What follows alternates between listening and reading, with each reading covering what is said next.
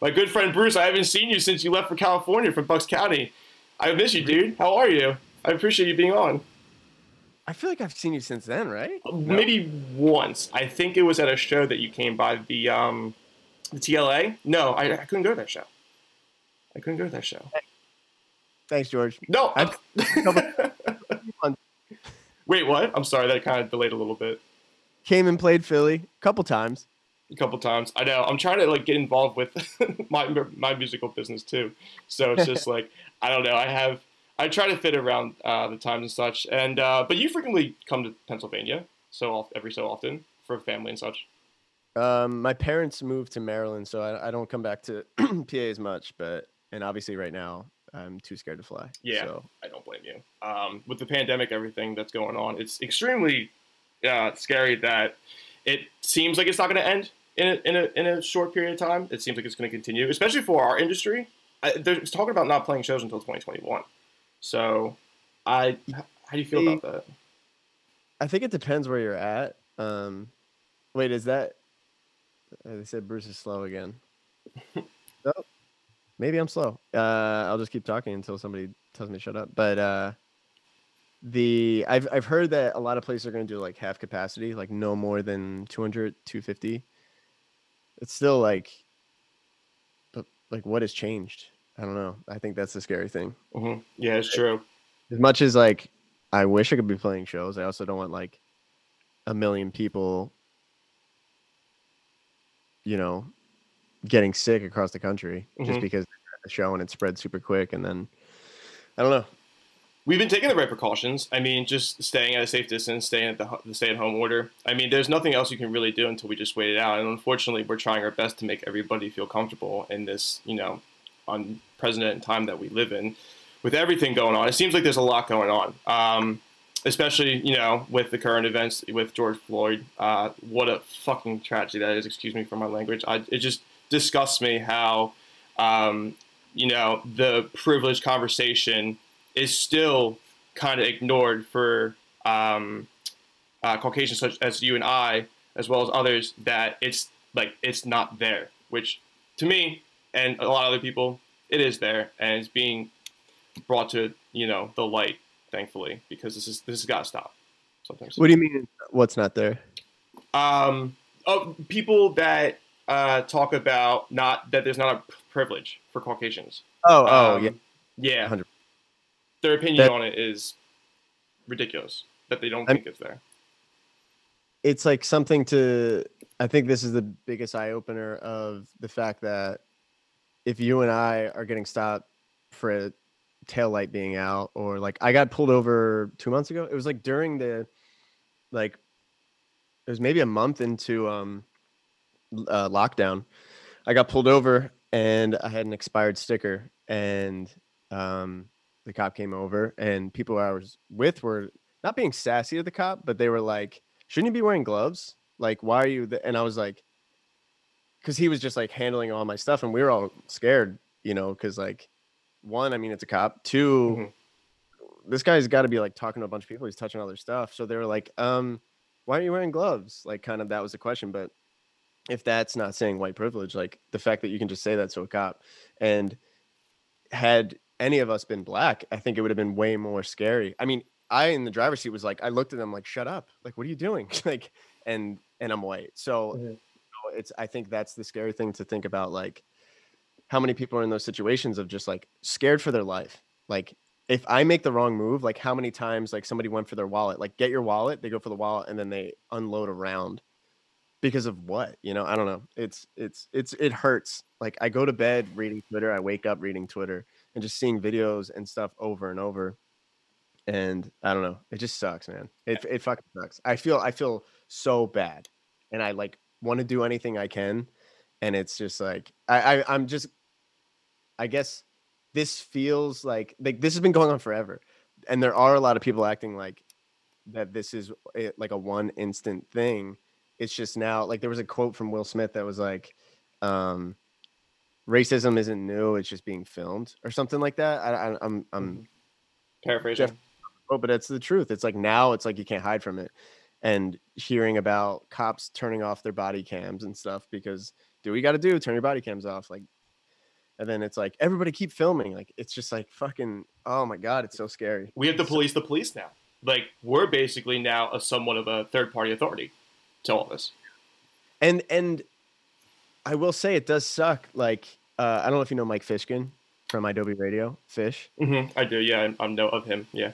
Yeah, he has a great show, Gone Fishkin, and um, his dad was a cop, and he like put a tweet out too, and his dad had had had died, and um, it's just like for somebody like him, it, it fucking suck. It's like, dude, my dad was a cop, and like he wore that badge of honor, and there's these crooked cops that are now like everybody's like, fuck the police, all of them, fuck all of them, and it just sucks because there are like obviously people need to speak up, good Mhm. cops need to speak up, but the the whole system is so fucked that it's like we need a fucking reset. And if that's burning buildings down, because not like everybody's like rioting and fucking up your own community doesn't do any good. It got a guy finally arrested. If if nobody was burning down buildings, it would have been like nothing would have happened. So it's like, okay, now we gotta be burning this shit down to go, hello. Like we've been trying to fucking tell you this shit. I don't know. I get really heated about it, but Me too. Um, and it's okay, and you're allowed to because I'm starting to like get a little upset and shaky because I fear for a lot of my friends who are black and they they just you know they man female whatever like they they're they're in a they're in a this has been going on for centuries and it's just something that hasn't changed hopefully we can get some kind of solution to where we can resolve this but my biggest thing is that this scumbag literally had the, all the intention of doing this. He's and the facts are starting to come out that they've worked together in a nightclub uh, that's- for over a century, basically. Um, and I don't mean to cut off, cut you off, but I feel like if we do one-on-one talk, I think that's where the audio is cutting up. But I'm just saying that for being blunt. Um, then it starts going. Um, yeah, and you know, it took four days to arrest him after the rioting. I, I, Yeah. I have a problem with that. One, because of the fact that um, it should have been sooner. Two, I still think they're doing it for his protection, not only for him but for his family. Obviously, his wife.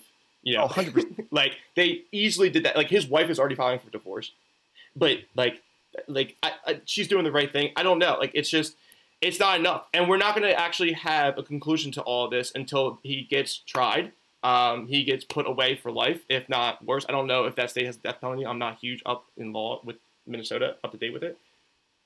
It, it's thank God that everybody's speaking out about this because this is not a political thing. This is an inhumane thing, and something needs to change now. That's 100%. 100%. And there's all these fucking people, and, you know, fuck them because they're too afraid to speak out because of what it might do for ticket sales, what it might do for their followers, or for this or for that. And you're so right. It's not political. It's not going to fuck up your brand deals. It's not going to fuck up your tickets, whatever it is. Just fucking, you have a platform that if, like, you watch it, even somebody like, whoever it is, like even Joe Rogan talking about on his podcast and diving in and talking about it, how many people are going to go like, all right, well, Joe Rogan's saying that, maybe it's true. Like maybe I should maybe like flip the way I'm thinking or pay a little bit more attention or sign this thing or do this thing. Like it's just just say something, do something about it, you know? hmm I don't know. Yeah, It just it it's it's if I'm being honest, like I am it like I'm gonna get emotional right now, but like it's okay. it's me because I have two nephews. My brother's wife's black, and they're mixed, and they have black features. So because they're gonna be walking down the street or doing something or get pulled over, they're gonna get fucking shot for what? Because how they look. Like that. Like I run that over in my head over and over, and I'm like, if you don't say anything or do anything, what are- what are you gonna do? Sit them down and go like, I was silent. I didn't say shit. And it's like I just wish I just want everybody to feel that same feeling. Like you're just sitting back if you're not doing anything or saying anything. Like you see these protests where there's guys fucking kicking cops over, white guys. Like there's so many so many actions that are happening that to say we don't have a like and privilege has become this such like like a like a dirty word but it's like we have the ability, if you want to say ability instead of privilege, Mhm. the ability to stand up to cops and to say stuff. And yeah, we may get shit for it, but I guarantee there's way more of a chance that if we weren't white, we would be reprimanded immediately for even saying anything. So if we have the ability to even just step up and say something or be like, yo, that's not fucking right. And it's like, I don't know. Why can't you just just certain people that can't understand this concept? Why can't you just like be the devil's advocate and just be in their shoes for like ten seconds? You know what I mean? And I like yeah. and I like and I don't know if people watch the show, but Always Sunny in Philadelphia actually kind of did that in a way where I think it was a dream, and they actually became like African American, and it was hilarious. But it showed the true side of racism and the uh, stereotype that has been brought up for ages, and hopefully it just stops sometime soon. We just wake the fuck up and like do something. I mean, we're doing something right now. Obviously, the protests are saying a lot uh, with how angry everybody is and how you know the white privilege is still you know running rampant throughout the country, and hopefully, hopefully, something can be done. I'm, I'm, I'm not sure, but the best. The, it's great that you have a platform to speak about it, and I've seen some comedians like some of my personal favorites that come up and have said um, certain things that like they're bringing into the light. So that's good. So everybody's starting to really just like you know But there's out. still uh, that aren't. that that's- true. The problem is that it, it is one of my favorite comedians. Like, not you, you go through his likes, nothing. It's just ignored, and it's like some of my favorite people, like even like Andrew Santino. He's like always joking, like he's a comedian. He jokes about a lot of racial stuff. He's posting about it. He's tweeting about it. He's liking stuff. He's posting like he knows. He's like, this is a big deal. We need to be doing something about this hmm that's a perfect example of somebody that will take comedy and go like hey like i don't agree and maybe this is a sensitive topic i i think cancel culture is really toxic it's no room for change if you said something once you're a horrible person i'm there's a gray area in between that if you fucked up apologize for it then give that person the ability to grow and move from that. I'm 100% especially in stand-up co- and stand-up comedy because a lot of people make jokes and the usually the butt of the joke is making fun of racist people but then people are like but you said the word or you quoted them even though just because you said that word you're bad. And it's like we have to find the gray and there's just i don't know. Yeah. just get i'm just like i don't know i'm just like fed up with so much stuff and like i think i've just not said anything about any of it and i feel horrible right now so i think that's why everything's like just spewing out Mhm. but i don't know No, that's great though. I mean, you've already said enough, and you're already, you know, putting it onto social media. Um, and all we can do is just keep talking about it and just keep bringing it up and keep bringing it up and just, you know, give everybody that understanding that this is a problem. It needs to change. We need to find a solution. That's it. Bottom line. I'm I'm fucking tired of this, dude. Like I have literally friends who are just petrified for just being a human being for the color of the skin. I'm sick and tired of it. I really am, and it sucks. And this uh, this also like correlates to mental health. Like imagine like being in their shoes and you know just like they're not their voices aren't being heard. And these protests, you know, now it's it, apparently these protests for you know the Black Lives Matter movement, which I fully support. It's like no protest is right, and it's like like even you know when football players do it, um, when celebrities do it, uh, it's just like what what is right and what is wrong. I don't Right. I don't understand. So I hope that we can take a lot from this and do as much good as we can to prevent this from happening. And the, the way the, what I've been trying to preach for the longest time is if it happens in the present, someone needs to say something like eh, to anything, to anything that's rude, um, disrespectful, sexist, um, to anything that's um, racial, like, ra- like racial. Like if it's happening in the present, you need to speak up right then and there. Because if you're if you don't, and it doesn't have to be the whole room, but it needs to be uh, somebody needs to say something because that's that's the, that's that's the problem right there.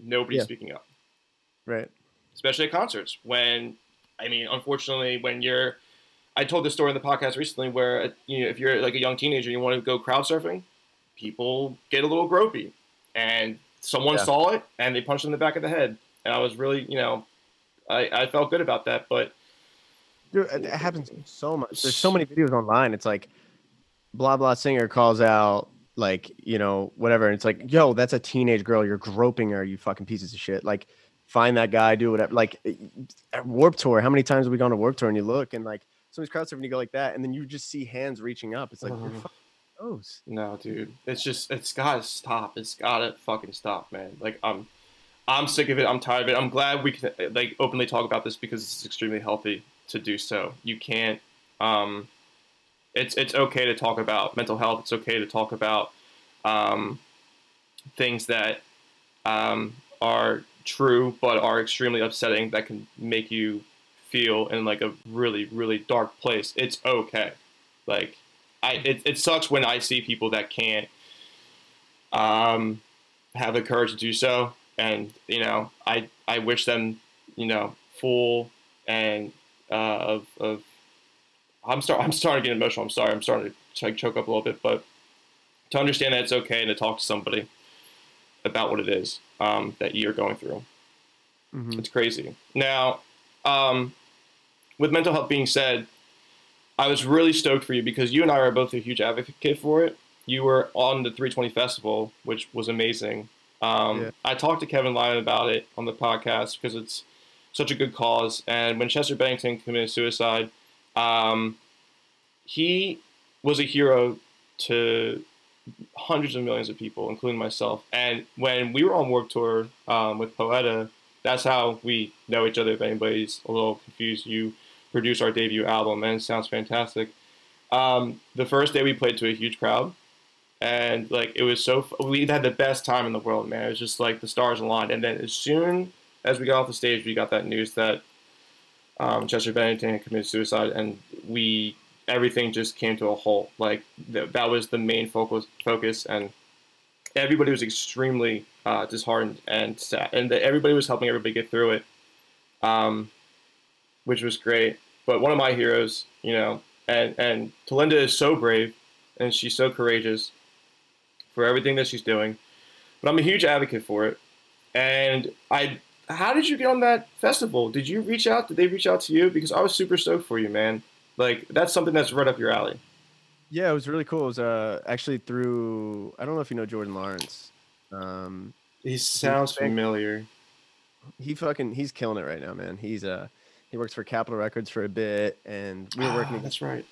um, he's he's helped me out with a lot of things. So he's like, I, he got in touch with them and got me on the bill, which was great, and it was amazing. And then that led to not only, I mean, obviously the, the festival moved to online, but it was not only really cool to be a part of that and and do that, but then I was introduced um, to these people. It's called Happy, and they go by like Happy the Movement, and um, it's essentially a, an in between of um, it's not therapy, it's not a suicide hotline. It's like in the middle. So if you just need to vent, get some stuff off your chest, or 24 7, you can text, you can call.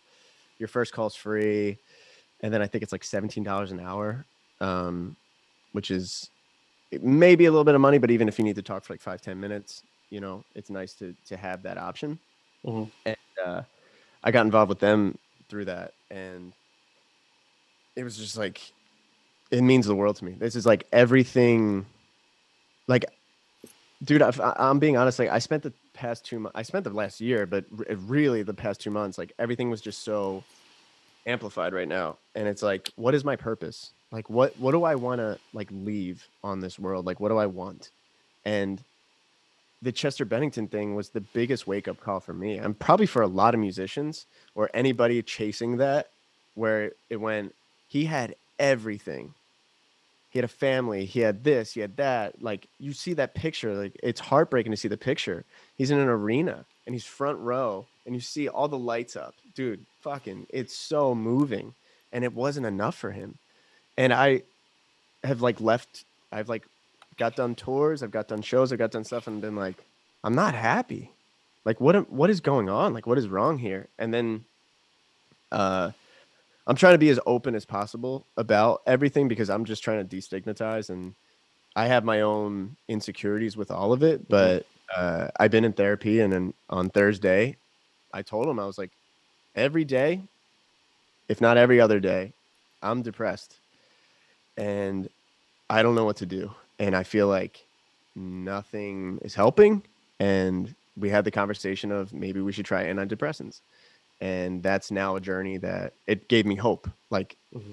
it's it's just sucks to get to a place where you feel like there's no hope. And then it's like, well, you know what? Maybe I should try this because I've thought about this for the past 15 years and maybe it's time to to look into it, at least try. And I decided I was like, ask for help, just reach out to people. And I talked to a, a friend of mine, and she said she's been on antidepressants for 10 years and it saved her life. So I was like, okay, well, if she feels that way and she's like this amazing person, like maybe it's worth it. Maybe I should look into this. And so I've been like doing the research for that. And I'm saying all this just because I know there's uh, got to be a lot of people that feel the exact same way and they think I can't talk to therapy because I'm crazy. I can't go on antidepressants because now I'm bipolar or I'm chemically imbalanced. But the truth is, like, we can't help the way we feel. Like, unfortunately, exactly. it's not old that just goes away. If you know what, like, don't take any medicine, it'll just go away. Like, depression for me is like, it's the the biggest thing that I had to understand is that this isn't like something that magically goes away when you just ignore it and I was chasing stuff over and over. And then I was in a great relationship and it wasn't enough. Then I was doing tours, it wasn't enough. It was like, what what do I want here, man? And then it's like just to get to a place where a professional for me was telling me this could help. And we can do low doses, we can try and see what works for you. And then I asked a friend, well, what do you take? You know, and it's just like getting just and more of an understanding. That alone made me feel better. Like I haven't taken one yet. Mm-hmm. I haven't even psychotherapist yet, but I already feel better knowing that there is an avenue I can go down, and it feels good to admit it because I've been like denying it for years. Mm-hmm. That like, and that's why I posted that quote the other day because it's like, I'd rather accept that I'm just sad than like fear like, oh no, what if I go into that place again because it gets dark, mm-hmm. and I don't want to feel that right now. Mm-hmm. And it's like if I can just accept, you know what, you're sad right now. It's okay. Just be sad. Turn off the computer, walk away, put Twitter away. You don't need to create, you don't need to write right now. And especially as creatives, like when we get in these ruts, dude, it's just it fucking it sucks because it's guilt. And it's like, how many people wish they could be working right now? I should be producing this song. And I'm like, I don't I don't want to do it. I don't want to fucking do it. And it's just been so hard. And I've felt so much better the past couple days just from that conversation I had with my therapist. And it's been the first time that that good feeling is carried over from day to day. And I'm like, oh, this feels so much better just to like know that like there is an option. You know what I mean? Mm-hmm. yeah, there is another like there is a fork in the road. Like this isn't just one long highway. Like you're gonna be able to have options and go onto different streets. I'm using this as a metaphor, but you're able to go onto different streets and such, and you know, choose and choose what can benefit you um, physically, emotionally, uh, personally, um, and I I still you know I still try to preach like just for people who don't have that that courage that, that you, you should start reaching out to someone. I mean, I haven't seen my therapist in a very long time because of the fact that I don't really have insurance for my job. But I mean, I do talk to a lot of people that not they don't give me opinions. They just kind of let me talk and they listen and they let me we go back and forth through conversation, and I kind of can relate in some ways. Obviously, not to a T with the depression. It does happen because I, I, would occur, depression for me would happen when I'm sometimes at like my happiest moments when I was in like I like like you said I had a really great relationship for quite some time and I let my depression kind of come into the way.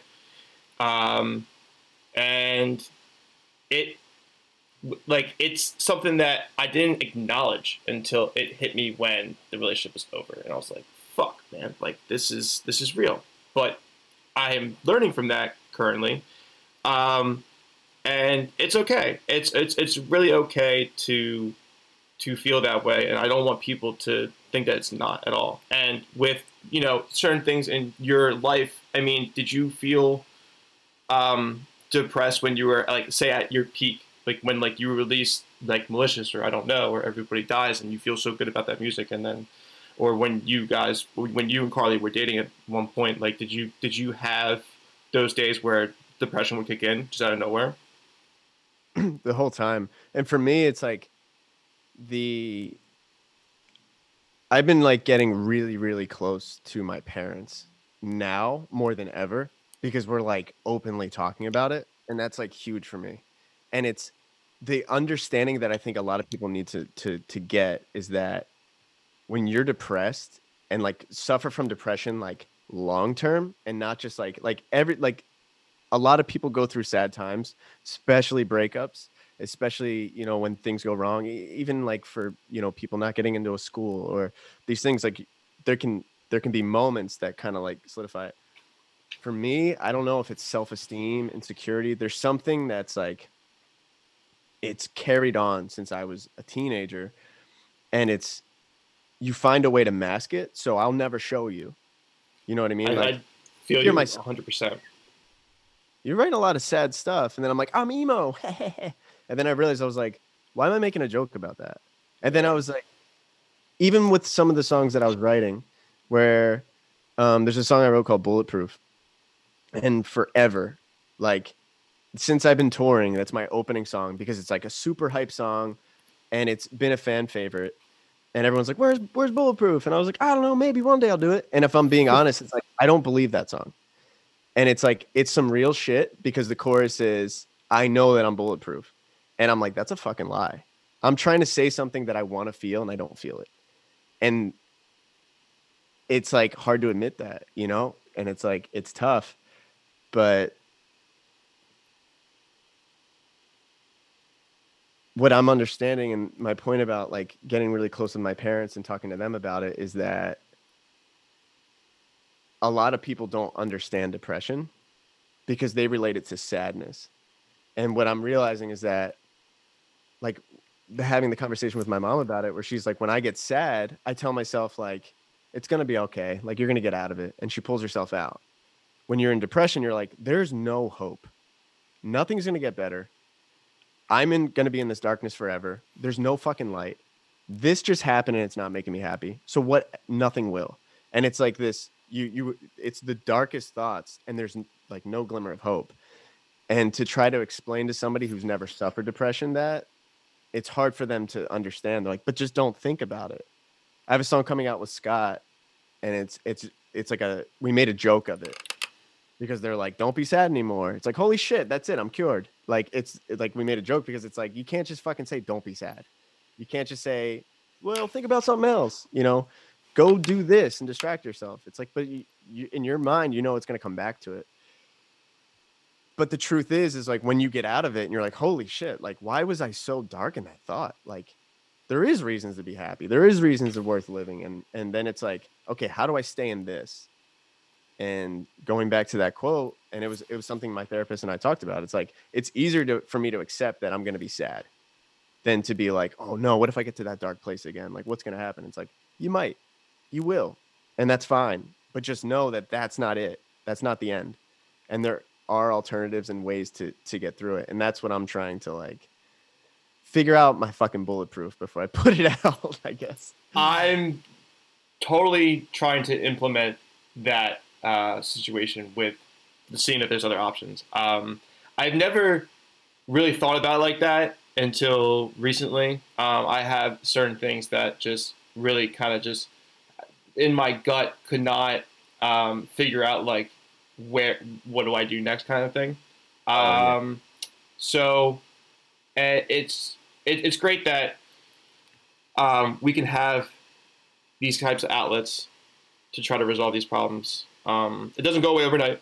It's basically like a marathon. It's like a long term thing. Um, to I mean, I nobody's ever completely healthy. Nobody's ever completely healed. There's always um, there's always some kind of uh, like little just um, little parts of you that you know it's you know it, will take time to heal, but it, sometimes it's just it's like it's like leaving a scar. You know what I mean? It's like when you get scratched. Like if you if you run over a piece of glass or you run over a piece of glass with your foot, it'll bleed, it'll heal, it'll scab, it'll go away, but it still leaves that scar.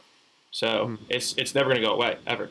Um, it's just and, and I don't want I, I want to go back to Chester Bennington, and this this this kind of like frustrates me because you and I relate as artists. Um, uh, and we put a lot of passion to our music. And now, thankfully, I can actually say this: I am disgusted at the so-called fans of Linkin Park who would bash their new songs on social media. They are the same people who would say like, "I love you, Chester. I miss you, Chester. Um, it's not the same without you." Blah blah. eh, eh, Whatever they say, but th- through writing their music, which is their own creation, which is basically something that they put so much heart and love and passion into, and they release into the world for people to enjoy. And I remember seeing YouTube videos where the comments were so they were bombarded with negativity. Like it's true that uh, us as you know entertainers or public figures, whoever you may be, artists, actors, you see so many great comments that make you feel great, but as soon as you see that one comment that's negative, it hits you. It just hits you so hard that it's like, ah, man, like I, I can't, like I can't do this. Like I had a hard time just releasing, um, me just drumming videos covers. Like it, I was like so fearful of the negative comments, and I'm starting to get a little bit more confident with it. But when these so-called fans so many negative comments, and I I remember Chester was on a radio station. I don't know if it was X, somewhere on XM, but he said that he's like, I don't know what the fan, I don't know what to do. Like the, the fans aren't responding well to any of the music we put out, and it's killing me. I'm trying to cooperate, and then he was starting to respond on his personal Instagram.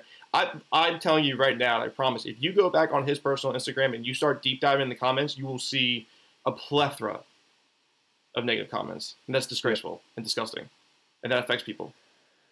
Unfortunately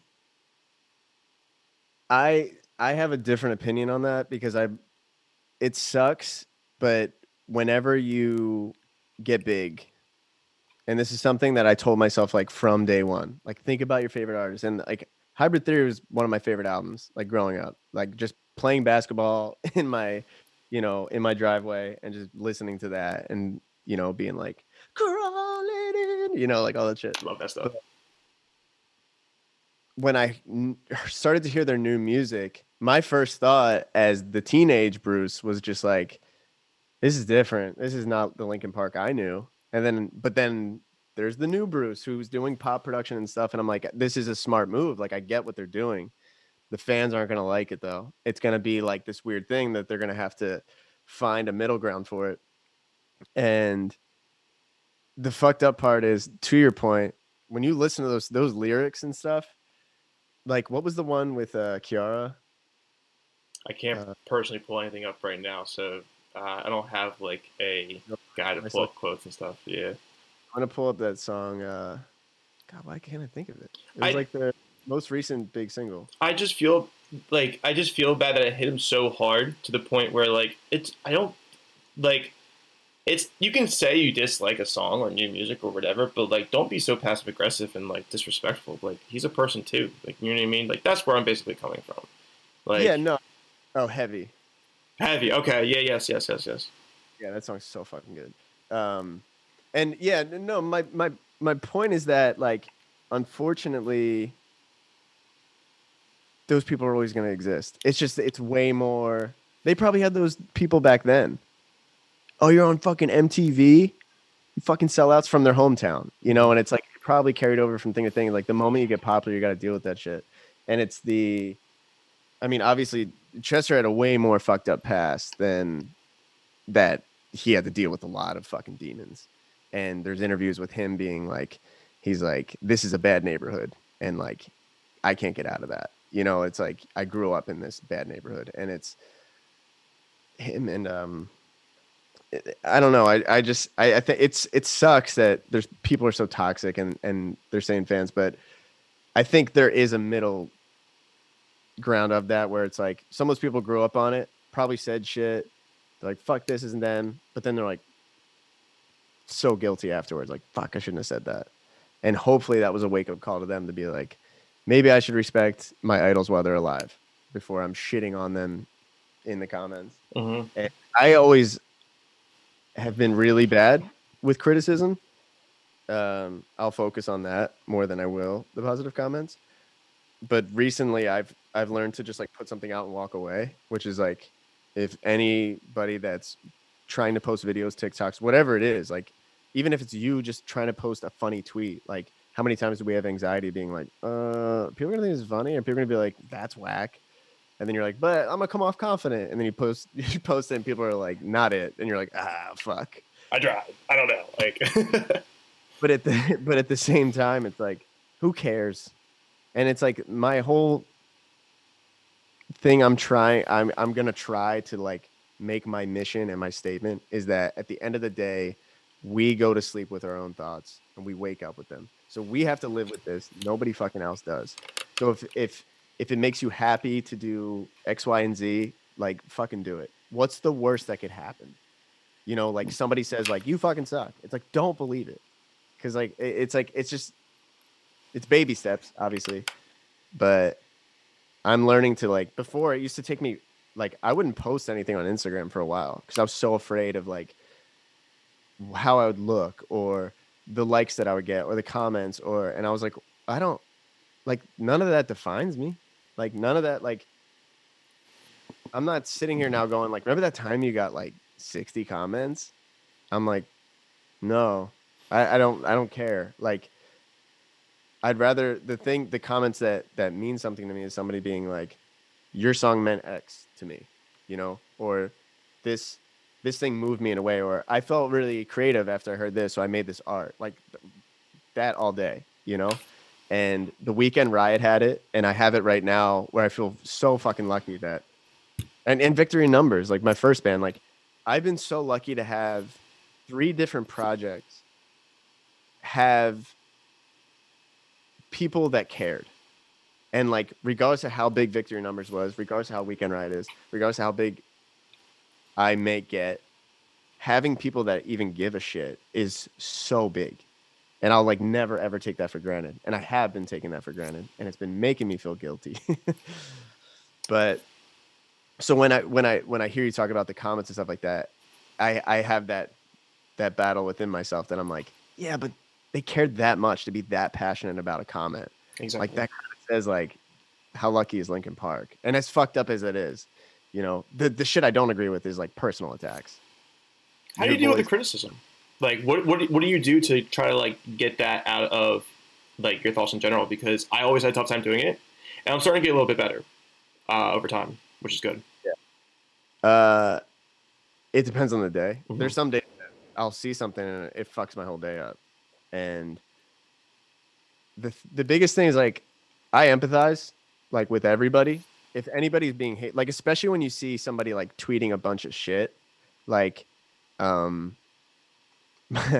my uh my good friend Lucas Marx, his dad is Richard Marx. And he had a big song in the 80s. Well, he was a huge artist in the 80s, huge songwriter. And so now he's very, very anti-Trump on Twitter, and he gets a lot of people being like, "Oh, you're a one-hit wonder, you piece of shit, whatever," and he just goes after them. And whenever he does, I'll like go to those people's pages, and it's like, it's so negative. And it's like all I can think is like these people. I think they hate themselves, and they're trying to put out hate on other people, and then I just feel bad. So whenever anybody goes after me like that, that's it's helped me so much like I'll get DMs like about stuff. Even my past relationship, I'll still get comments. You know, in Instagram lives, like I have fucking amazing people that in there they'll like battle for me. They're like, not the time. Stop fucking asking about it. Stop bringing up the past.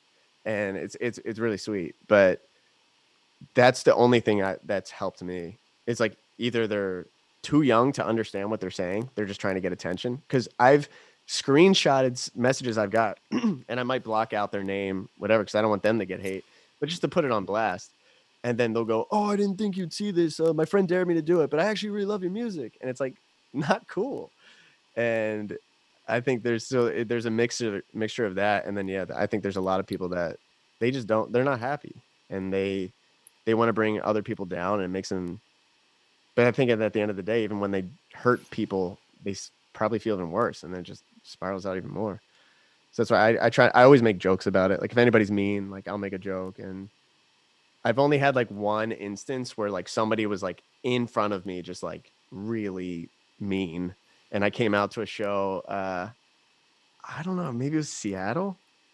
I forget where it was.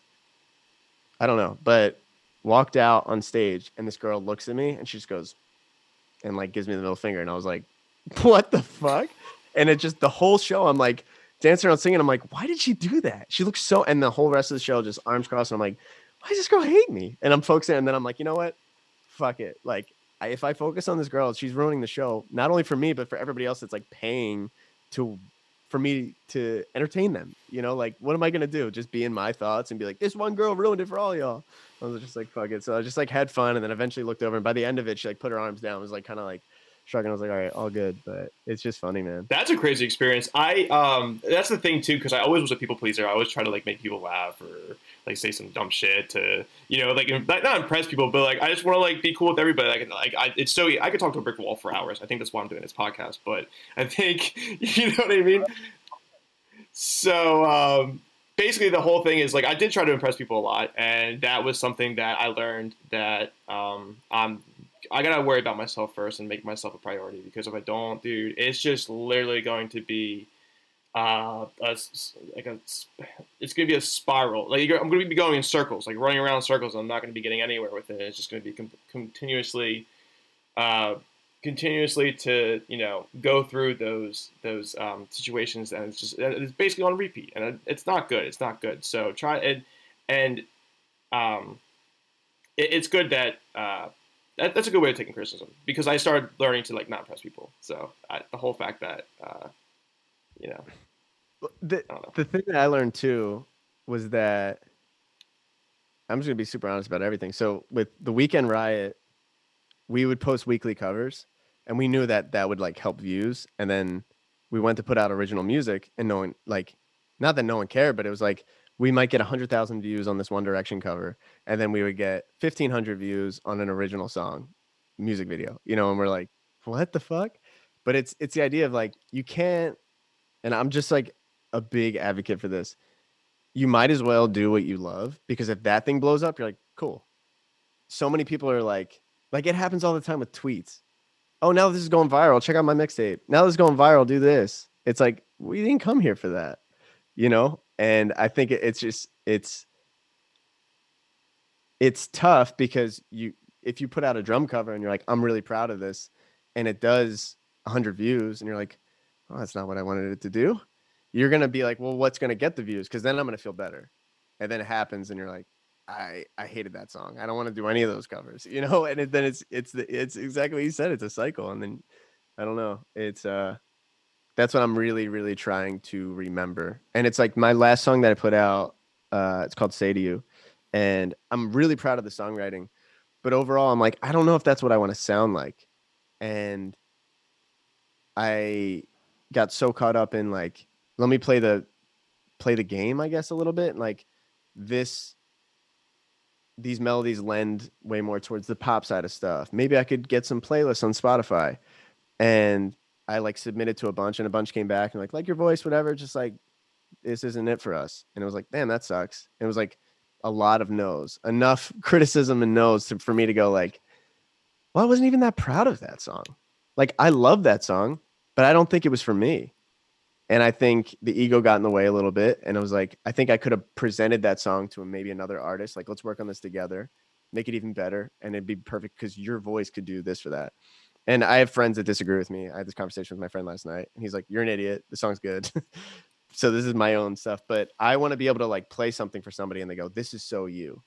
Like that's the best compliment. Like I've gotten that for everybody dies, but when I would play that for people, they're like, "Oh, this is your you found your sound," and then I was just like, "Okay, I'm gonna go over here now and not focus on that." even though that was like the most proud I've been about a song in a long time. That song is a bop, uh, Caroline. There's a lot of people in the comments there are appreciating the earlier talk that we had, so I appreciate you tuning in oh. and listening. Um, but you, because you, when you showed me Malicious, we were recording with you in Bucks County for our debut album. 2015. Yep.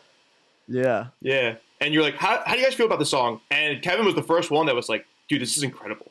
Like, you have to release this.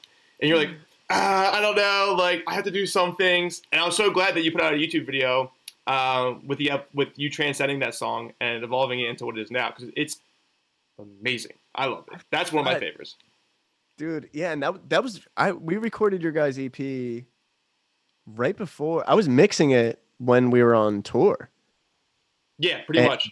Made it to LA and then like I was doing like final mixes. Like some of my, like whenever I listen to that EP, if I ever listen back, th- I'm immediately brought back to that my first apartment. Johnny and I shared a room because like I had five hundred dollars to my name. I was like, well, better make it work.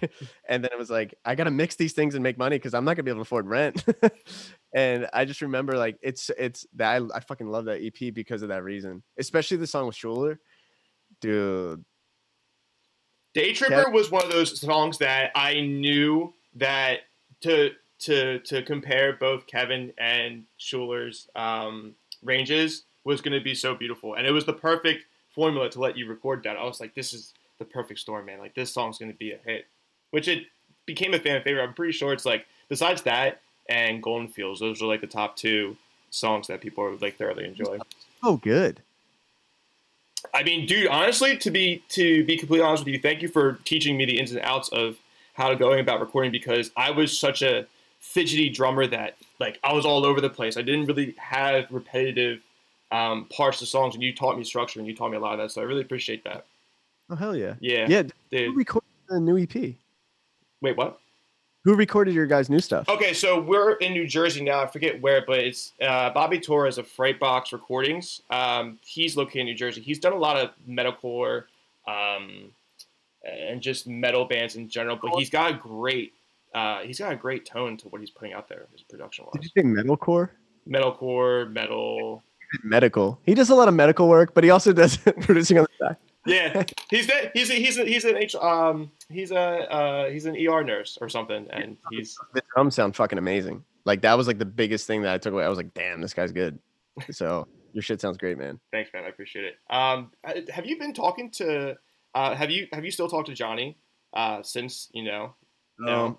Um, um, I can't remember the last time we talked. I saw him. The last time I saw him was he had quit in January, and then I saw him in December, and it was bonkers. It was so weird, and I was like, man, I feel so weird about this. And we said we were in a room. Uh, what's the place right next to the Electric Factory? Voltage Lounge. Voltage Lounge. Yep. And um, yeah, we were there, and and I saw him, and like we said hi, like I said hi to like all our mutual friends and stuff, and then me and him just like didn't say anything, and like just kind of walked by each other, and I was like, man, I know everything about this guy, and it's like we're not even talking. And then I wrote the song "Better Off This Way" about it. The second verse is just literally that exact situation, because I was like, I don't know how else to deal with this. I have to like write and say something to get it off my chest. But I think it was like I DM'd him before the song came out. I was like, yo, man, like, I, I hope you know there's like no hard feelings. Like, I wrote the song and like it is about the situation, but like the whole verse is about like, I don't hate you. Like, I have nothing but love for you, like, whatever. And then I think maybe like six months later, I DM'd him. He had like made like a new Instagram and somebody was like, oh, here's the new Instagram. And then I DM'd him and I was just like, hey, man, I just hope you're well. Like, just checking in, making sure everything's cool. So, I mean, like, everything's fine. It's just, it's tough because it's like it's like a breakup. Like sometimes you need to to just give each other space and to um I don't know, to understand that sometimes it doesn't work out and it's probably harder if we keep talking. Yeah. You know, like and like best friend breakups, dude, are the fucking worst. They're the worst, trust me. Especially my past relationship. That was a best friend uh, plus relationship. That didn't, you know, that was hard. So I totally feel on that. I haven't. I still. I still talk to some friends that, um, uh, that I involved with in past projects. Um, be, and I, I don't hate them, but it's just like, man, I just wish there can be a silver lining for to, to communicate one day. But I haven't. Some are called talking to me, some aren't. I don't know why, but it is what it is. I don't know. But I'm I'm so stoked that you reached out to him because he's a good dude. I met him once, super sweet guy. Um, and and I like still keep tabs, so like I'll like check in every once in a while to see what he's doing. He's like he has this really cool project, and like I don't even know like it's it's like I don't know if I'm supposed to like if he would want me to like promote it or not, or you know like or if he's trying to keep everything like he like just abandoned his Instagram, and I was like is that him saying like I don't I didn't like this? Ironically, your podcast name, like I don't think he liked the limelight. I think he liked being a little more. He's he's a really introverted guy, and he's so fucking widely t- talented, and he's really creative. And I think, and I'm not going to speak for him, so I'll never like put words in his mouth. From my point of view, it was like I'm not fulfilling the creativity that I want to do, and it took me a year to like accept that because I blame myself. I blamed maybe what did I do wrong in this and whatever. And it's like we were doing pop music and he didn't want to do it. Like it's not for everybody. And it becomes a job, especially in like right like we were writing, dude, we wrote fucking like 90 songs in like four or five, six months. And it's you every single day you're going, we're gonna get a song today. And you go in with a new producer or a new writer and you're constantly doing that over and over. It's just like, okay, what else? We've written about everything. What do we do now? All right, start writing some fucking ballads. Okay, let's go into this. And by the end of it, I was like, man, I love this. I love songwriting. I love being able to go in a room and like somebody says something like, how do we flip that? And I think for him, he's like, I want to sit with this music. I want to figure out how I want it to sound and do this. And he wanted to take the way more artistic approach to it and not have that songwriting with other people. Why are why are you saying what I want to say? And again, I'm not speaking for him. He never said this, but I just it's just what I took from it. And um, but I have nothing but love. Yeah, everything you said. He's, he's super talented guy, and and I never, you know, I like I just I just really hope he's he's he's doing well. It seems I, like he. Yeah, I remember you texting me like literally when it happened, or maybe shortly after, because I know you probably had some other people to reach out to first because it's a serious situation. And you were like, "What?" Do, you you asked my opinion, like, "What should I do?" And I was like, I just remember saying, "Just do the weekend riot by yourself." Like, I yeah. think you're an incredible artist. I think you have so much potential in general. Um, I've never seen you do any kind of video editing or what so what, but like that was like the one thing that Johnny did, which was cool. So you guys were a really good duo at the time. But you did continue to move forward and do it. I, it, I don't know. I don't think it even took that long. It, it, it seems like it just like happened so fast. But and then you got Shane Dawson using I don't know, you know, in his video and shouting you out, which was incredible. I mean, Eugenia is such a sweetheart. I I remember seeing her all the time on social media, and unfortunately, she disappeared for a little bit. And that documentary shares, you know, sheds light on that. And it just you evolved into something that you thoroughly enjoyed that you're putting yourself out there. And, and to be on that note like so when you go into writing these songs do you use a lot of your uh, real life situations for inspiration for lyrics and such? Like is that how you uh, sometimes approach a song depending on that, what it is? that's my biggest struggle. It's that is that i only can do oh, personal. wow okay and it's really hard for me to just like make something up that doesn't mean anything to me mm-hmm. and there are some writers that are really think not that I haven't done it, I have, but it has to be like like if it's another artist in the room or another songwriter, like somebody's got to have something we can attach to and run with. So somebody's like, "Oh, I went through this breakup and they said this," or "What am I doing with this?" or even just like I don't know, like all that stuff. And I'm like, "Why can't I write just to write like and I don't know what I'm still battling that and still struggling with that to figure that out. Um, but I will say there's nothing more rewarding than something that means so much to you. Like IDK means everything to me. It's if anybody asks how I feel, I'm like, that's the fucking song. And when that came in the document, I fucking cried when that song turned on. I was like, holy shit, like this, the, how did this soundtrack fit perfect, like for this moment? And then, like, not only that, like, Shane is such a sweetheart. He fucking put the music video at the end of it so that when you finish and I had no idea. I watched the whole thing and at the end it's like my music video pops up on his channel and I'm like, what? and that. then it like through and then it was like somebody's like, yo, you're charting on iTunes. Yo, you're charting on Shazam. And I was like, what is happening? And like it was just like the most amazing thing, you know, and and for somebody to do that. But it it meant so much more to me because of what that song meant to me. And that is like the numbers only like you only feel good about that for like a blip in time. And it's like it's nice to tell people like hey here's here's how many streams i got on this song. But the thing to me that makes me so proud is like this song meant so much to me and look what it's doing. You know like that to me it's like this is my story and people care. And um that that was the biggest thing to give me hope because everything with you and a lot of people told me like continue on the weekend riot. You already have this platform just like run with it it was always like those Chester comments. People are gonna be like, "It's not the same without Johnny." You know, you yep. change. You're not the same. And I was like, I want to restart on this. And then I was like, well, if people don't like it when it's Bruce, they don't like Bruce because there's no Weekend Riot. There's no artist name. You don't like me. And then it was like figuring out how to somebody gave me the uh, a perfect thing of this, and and maybe this will help with what you were talking about with like YouTube comments and and drum covers. Uh, somebody said, "Do you?" Are there like I don't like John Mayer, but I love his Instagram. He's so funny. I hate his music. it was like this like the biggest epiphany I've ever had in my life. And I was like, huh. Because his music isn't him. It's just like an extension of him. You don't like that extension, but you like how funny he is over here and when he's doing comedy and whatever. And it was just like, what? But that's the truth. It's like if somebody doesn't like IDK and they're like, that's a piece of shit song, it doesn't mean they think Bruce is a piece of shit. Exactly. Yeah. I'm, they may like my song. Like that, you never know. Like it's and it's that's the thing that I, I I keep trying to tell myself. And I'm the biggest hypocrite because I can say all these things and I can give the best advice to my friends that are going through it.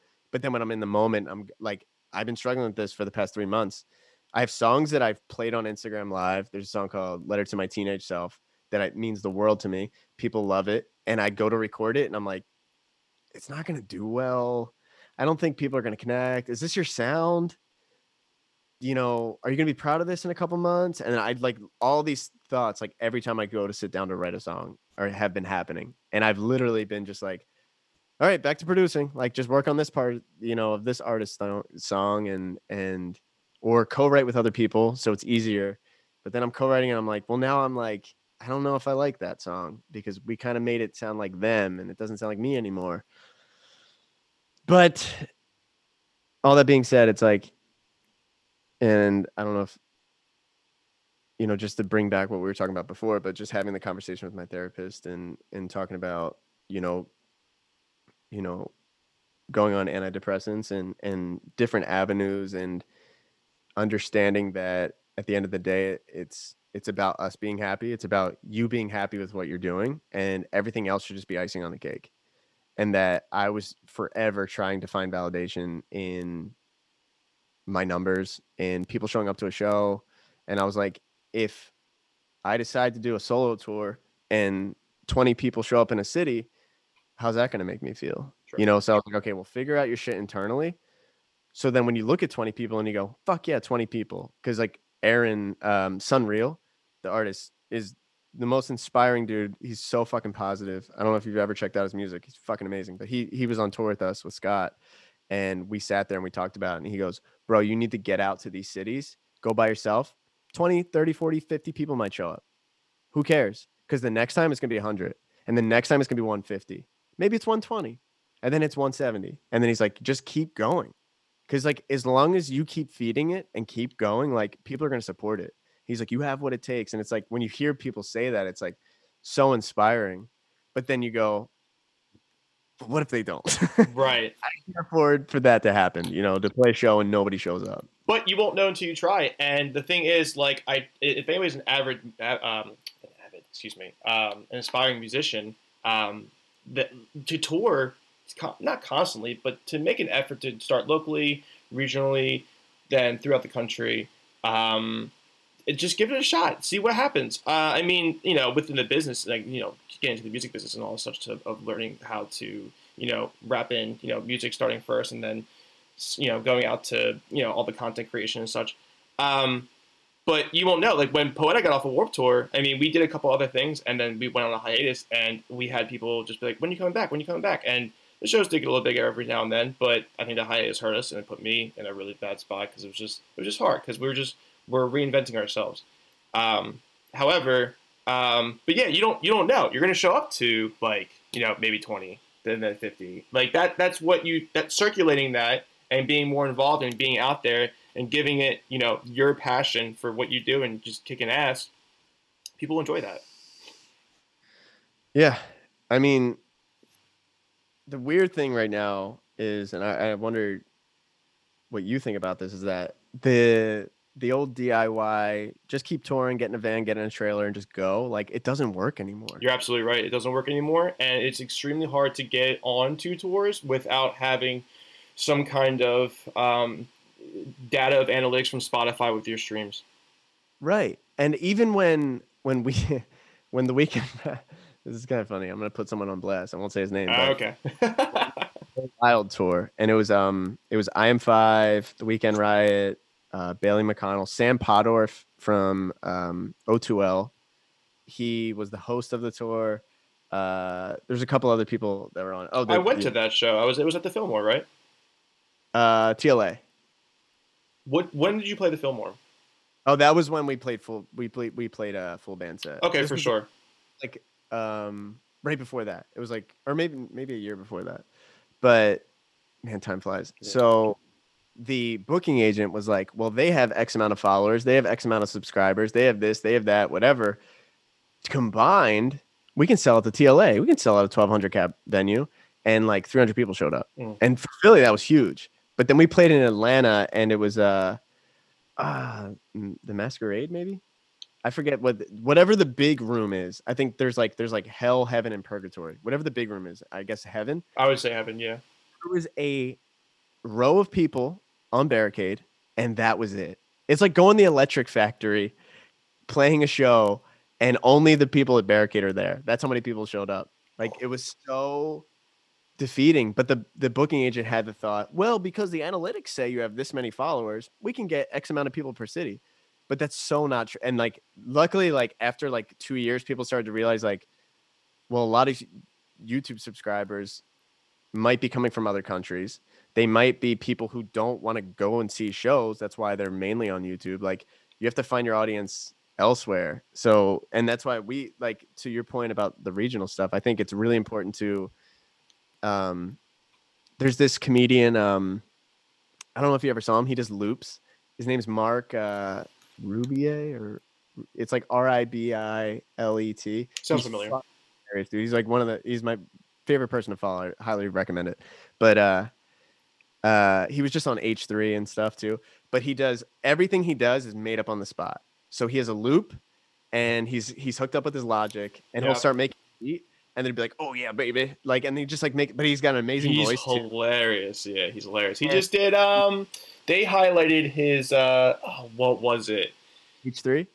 Well, they highlighted one of his loops, one of his performances. He just did. Who's the guy that's going viral now that is being attacked? Keemstar. Okay, He did yep, this on Keemstar. yeah, yeah. so funny. him.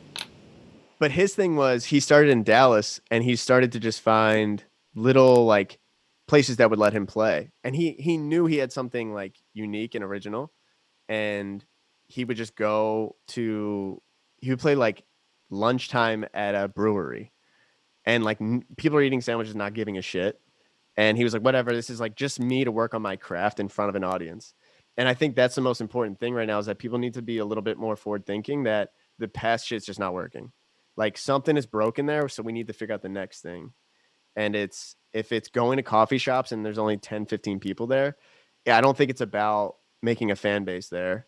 I think it's about figuring out okay how, this is a workout for me. So i'm on a stage.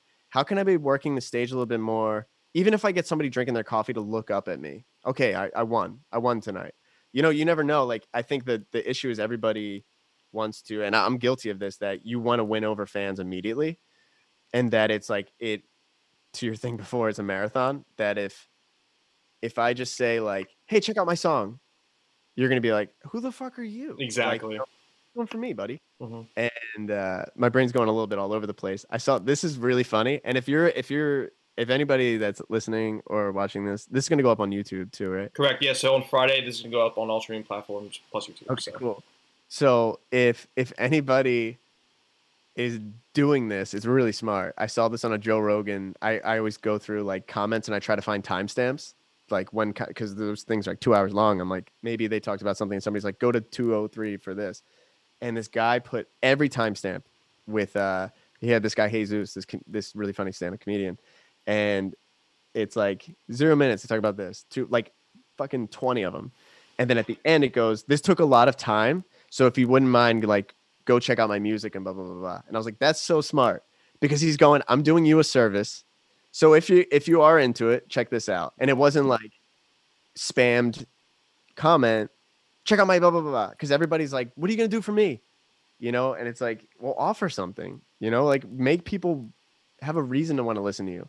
Like, I don't know. I just I think that's like really important because as artists we we can get very selfish to be like why am i not getting enough streams It's like, well, what are you doing for people to want to check out the streams? You know? Be creative. Be be you think not think outside the box, but be creative and to, to who yourself. Like that's extremely creative. Like I I, I know like of the of the normal uh, protocols of um, promoting 101 where you just involve yourself like if you have a youtube channel you just comment and like be involved in the community but that's that's pretty intelligent for you know doing a service for everybody and then at the very least all they have to do is just listen to their music that's incredible.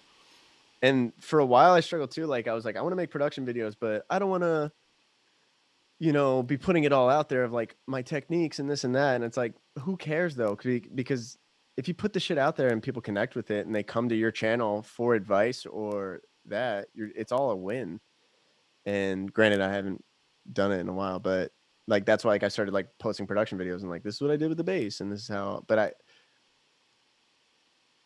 for I God I, I need to like have a conversation with people that aren't musicians that I struggle with like I want to make YouTube content because I I get really involved in like the like I get really excited about mixing and I get really excited about taking something that is you laughing and i'm like i took that laugh and made it into this whole hook of the chord you know whatever the fuck it is like i sampled it. And that shit makes me so excited but i'm always like if you watch any of my production videos i kind of dance over stuff to get to the next thing because instead of going into detail and being showing my passion about how excited i'm about it i'm like this is boring i gotta keep going and then you end up like like watering down your content instead of being like I could have just focused on the bass tone and been like this is a bass guitar. Everybody thinks it's a electric guitar because it's so distorted, you know, whatever it is. Um, but yeah, I don't know. I, I I'm I'm trying to find ways now too to be more forward thinking and and as far as promoting and stuff and you know like exactly what we said just like just to make people like want to pay attention and stuff and it's like I, I feel very blessed to have an audience that already does care and i'm like okay how do i get more people to be paying attention or industry people or booking agents or managers or whoever mm-hmm. and i'm like i think it's just staying the course and just doing stuff that i want to be excited about. Because if like we're excited about the shit we do it's going to translate in some way. And then it's like if i'm doing stuff that's a little more forward thinking as far as my production like I, dude, pop punk became a curse word for Johnny and I.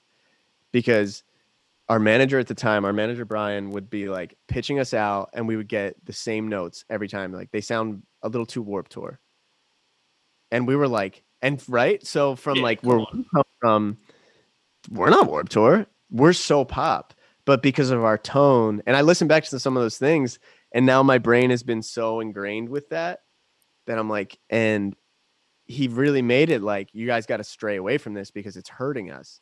Instead of going, this is what you are, let's lean in. We were like, no, we got to satisfy these people that are going to take us somewhere. And for the longest time, it became like this negative thing to be like, if I have any sort of pop punk tone in my voice, I'm fucking up and nobody cares and whatever. And now the ironic thing is, if we would have stayed the course, we would be so big right now because pop punk became like so mainstream again. Yeah, yeah. Day to Remember kind of brought it back, and then you have all these bands like Neck Deep and Story So Far. Yep, you're exactly right. Yeah. And it's and it, yeah, and like a lot of these artists, like there's like pop artists using like, uh, like even Machine Gun Kelly, Yungblud, like Yungblud. He's like a big pop star, but he sounds like Bert McCracken, like the Used who would scream and stuff, and he's on radio. I'm like, what the fuck, dude? I should have just stayed with it. So, but it's like I'm I'm glad because then I found like this new influence of like pop stuff and and other artists, and I've always loved pop.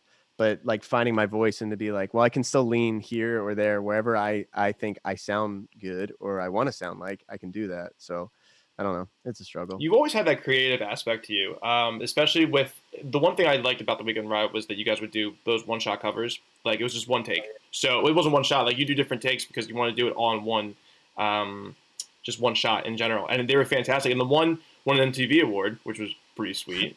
Yeah, Dude, that that was both exciting and sad. yeah, I know. I, I and we all know why.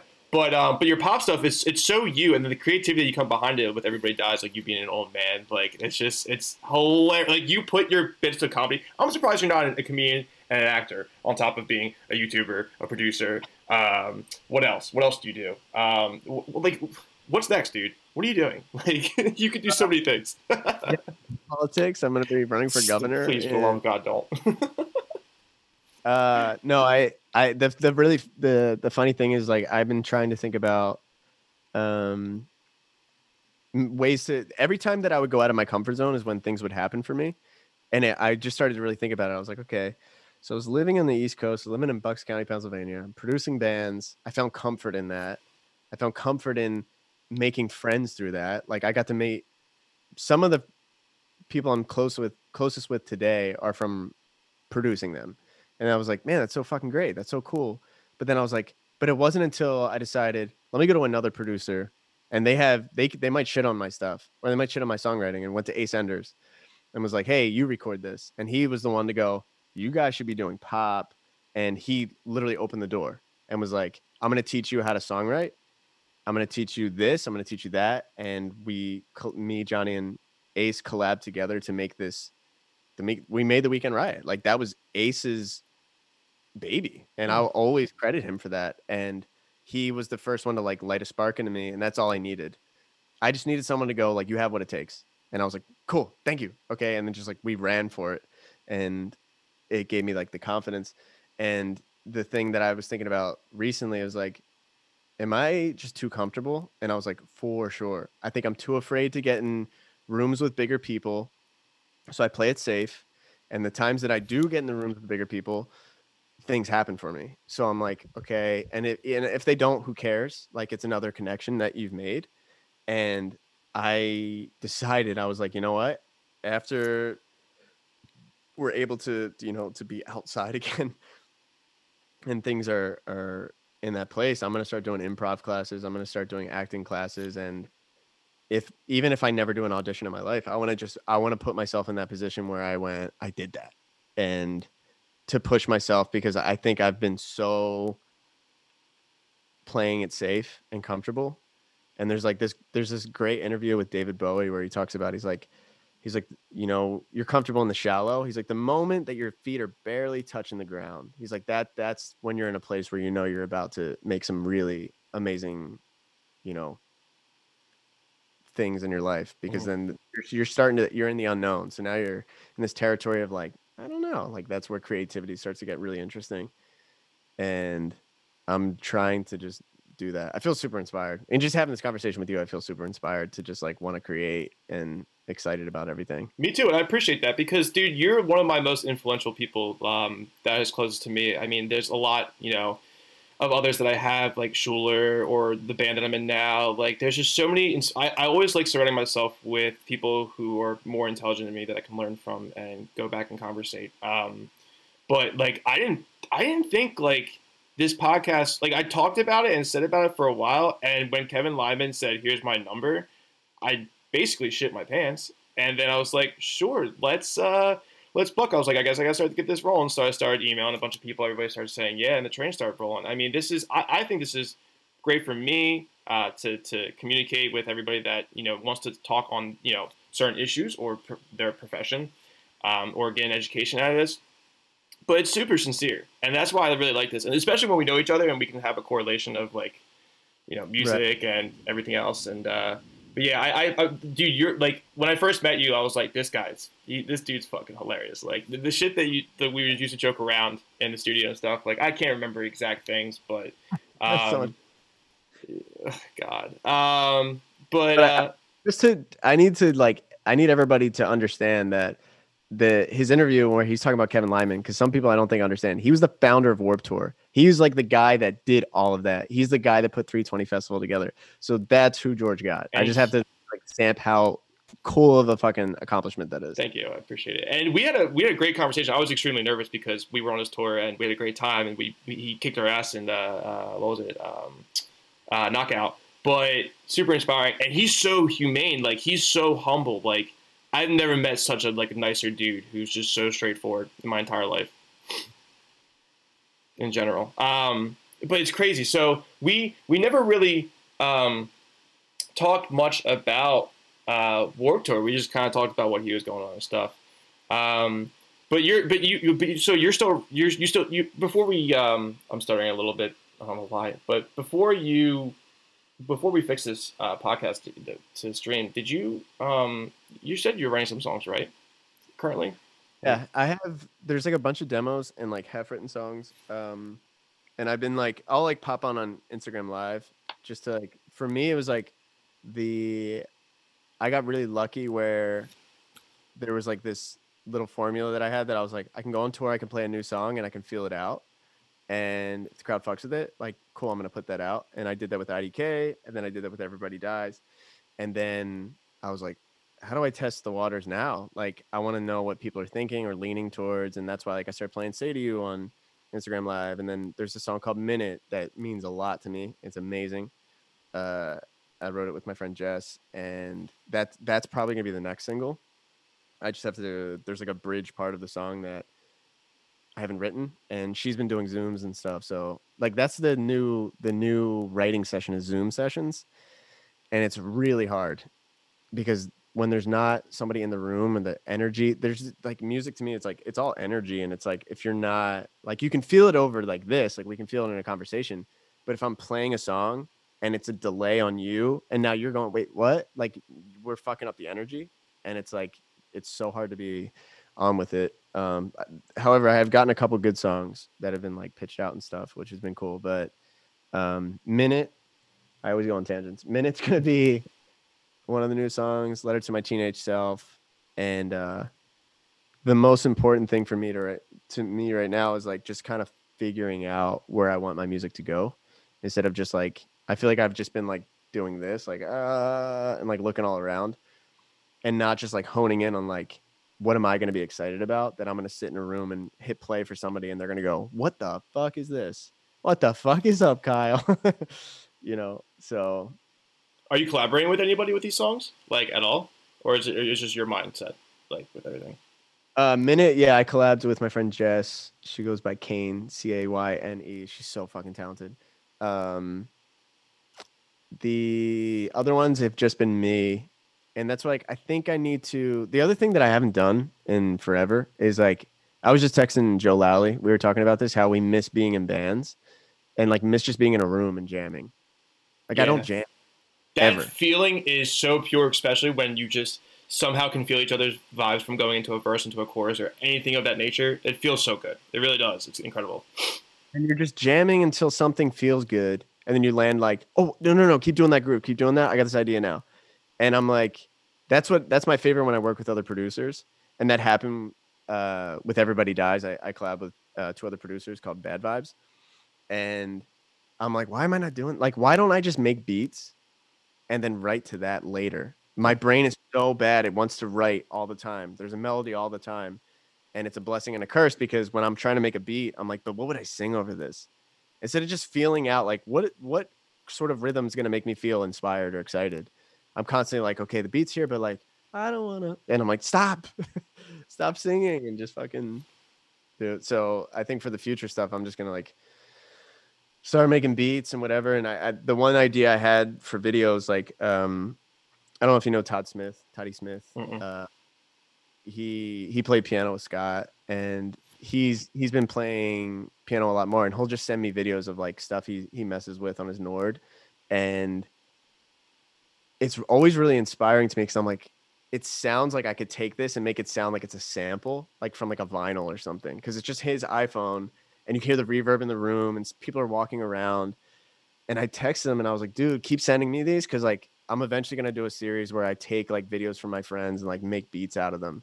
Like that would be so cool to do. And then people make songs with it. Because my biggest thing is like, why am I not doing that and letting other people be creative with my own shit? Like, mm-hmm. it's just gonna be more inspiring for people. So that's next. That's but at the cool. time, I want to do it like live on Twitch, and that's why I need to talk to you about this and talk to Pat about this because I don't know how to do this shit.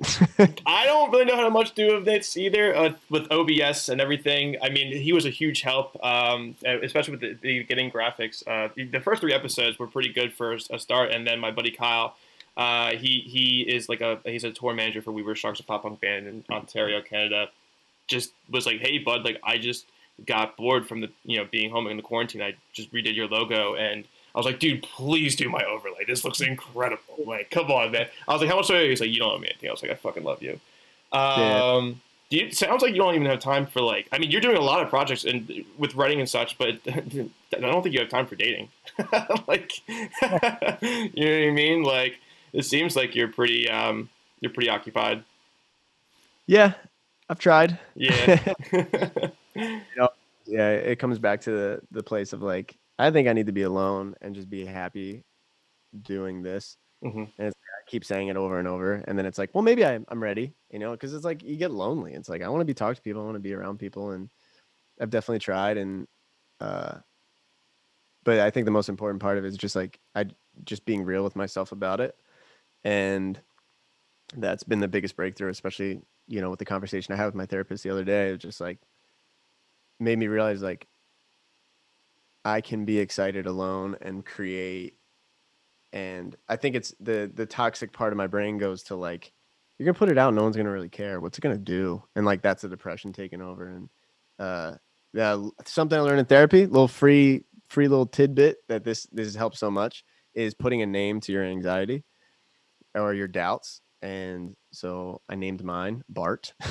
so whenever like that creeps in, like literally I'll start talking out loud. I'm like, but dude, like whatever. Like I, I feel like a crazy person, but it helps so much. Or just like writing it down and being like, when you can address it like it's somebody else and being like, yeah, but but it's like, who cares? It makes me excited. Like if it does 2,000 streams, who cares if it does 2,000 streams or 2,000 views or whatever? It's just like somebody else might look at that and be like, oh my god, he's doing 2,000 views. It's like who gives a shit? Like no, you you know, it's like it doesn't matter because like if you just keep saying the course and something does happen, people are gonna be like, I was there when there was no views. Like that's so cool. I got to watch this person grow. I don't know. Dude, they're loving the Bart. Um, there's it's it's like going on right now. Jen said Bart like the NorCal bus system, What? I don't know what what that is, but uh, like North I- Cali bus system. I guess it's called Bart. that's funny. I don't Um, know. Do you know? uh Wait, I thought. Did you go to school with? Do you know Lexi Murphy She sounds familiar. I'm better with faces than I am names. or Pam Murphy? Um, I do know of Pam Murphy. Yeah. so that's my cousin, and Oh, okay. named Bart. And maybe this is mean to say, but Bart was like, I forget what kind of dog it is, but he was very uh like if you would like rub his skin, it was like very like dry and like he had a bad eye and it would like goop. So like that's my Bart. That's amazing. It's a good. It's, it's good to compare it to something. You know what I mean? Come on. They're gonna kill me for that because I haven't told them that. that poor pup. No, it's okay. Um, He has passed. That's why I, I knew I Uh, could do. you could do that. Yeah, you could do that. It's okay. Um, that's so funny. Yeah, and I think the biggest thing for me, um, I wish I can go back to therapy. Some people were taking notes. They said while you were explaining um, how you go about it. Um, I, for me. I think closure is like one of the biggest things. Um, if I, if I like, for instance, like you reaching out to Johnny and um, saying like, "Hey man, like blah blah blah," like I, I really just want you to know that like I wrote this and I want you to know if I think it's okay or whatever. Like the closure, I seem it, it seems to me that it helps me a lot if I can have that opportunity. Sometimes you don't. Sometimes you really don't, and that's okay too. But like, and I remember you talking to you earlier. Like you had closure, with Carly. I think you guys are still cool, right? Like I believe. Yeah, we're cool. Yeah, that's pretty cool. So it's just like one of those things that like it's, you know, I like. All, all you have to do is just try and you know, make sure that you're doing the best that you can every day with whatever the situation is. Like you know what I mean? Like I'm just as an overall factor. Yeah, I think to that point too, I think the most important part of it is like making sure the other person's happy. And if you don't want them happy, then why? You mm. know? And it's like I like have wanted nothing but happiness for her and she seems to be really happy right now and that's awesome and like we've texted here and there just about like other random stuff like not to get like personal about it but um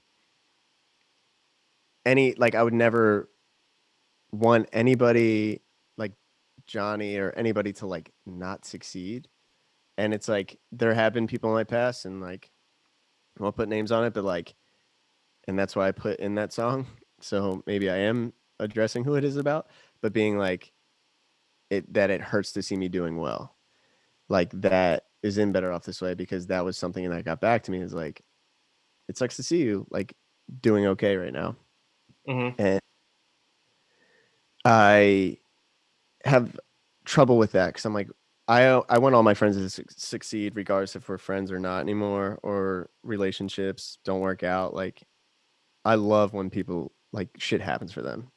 Mhm. Like, I would hope people would want the same for me, and when they don't, like it hurts, like more than anything, that somebody would like wish that I wouldn't do well or that I'd be hurting as much as they did or something. I don't know.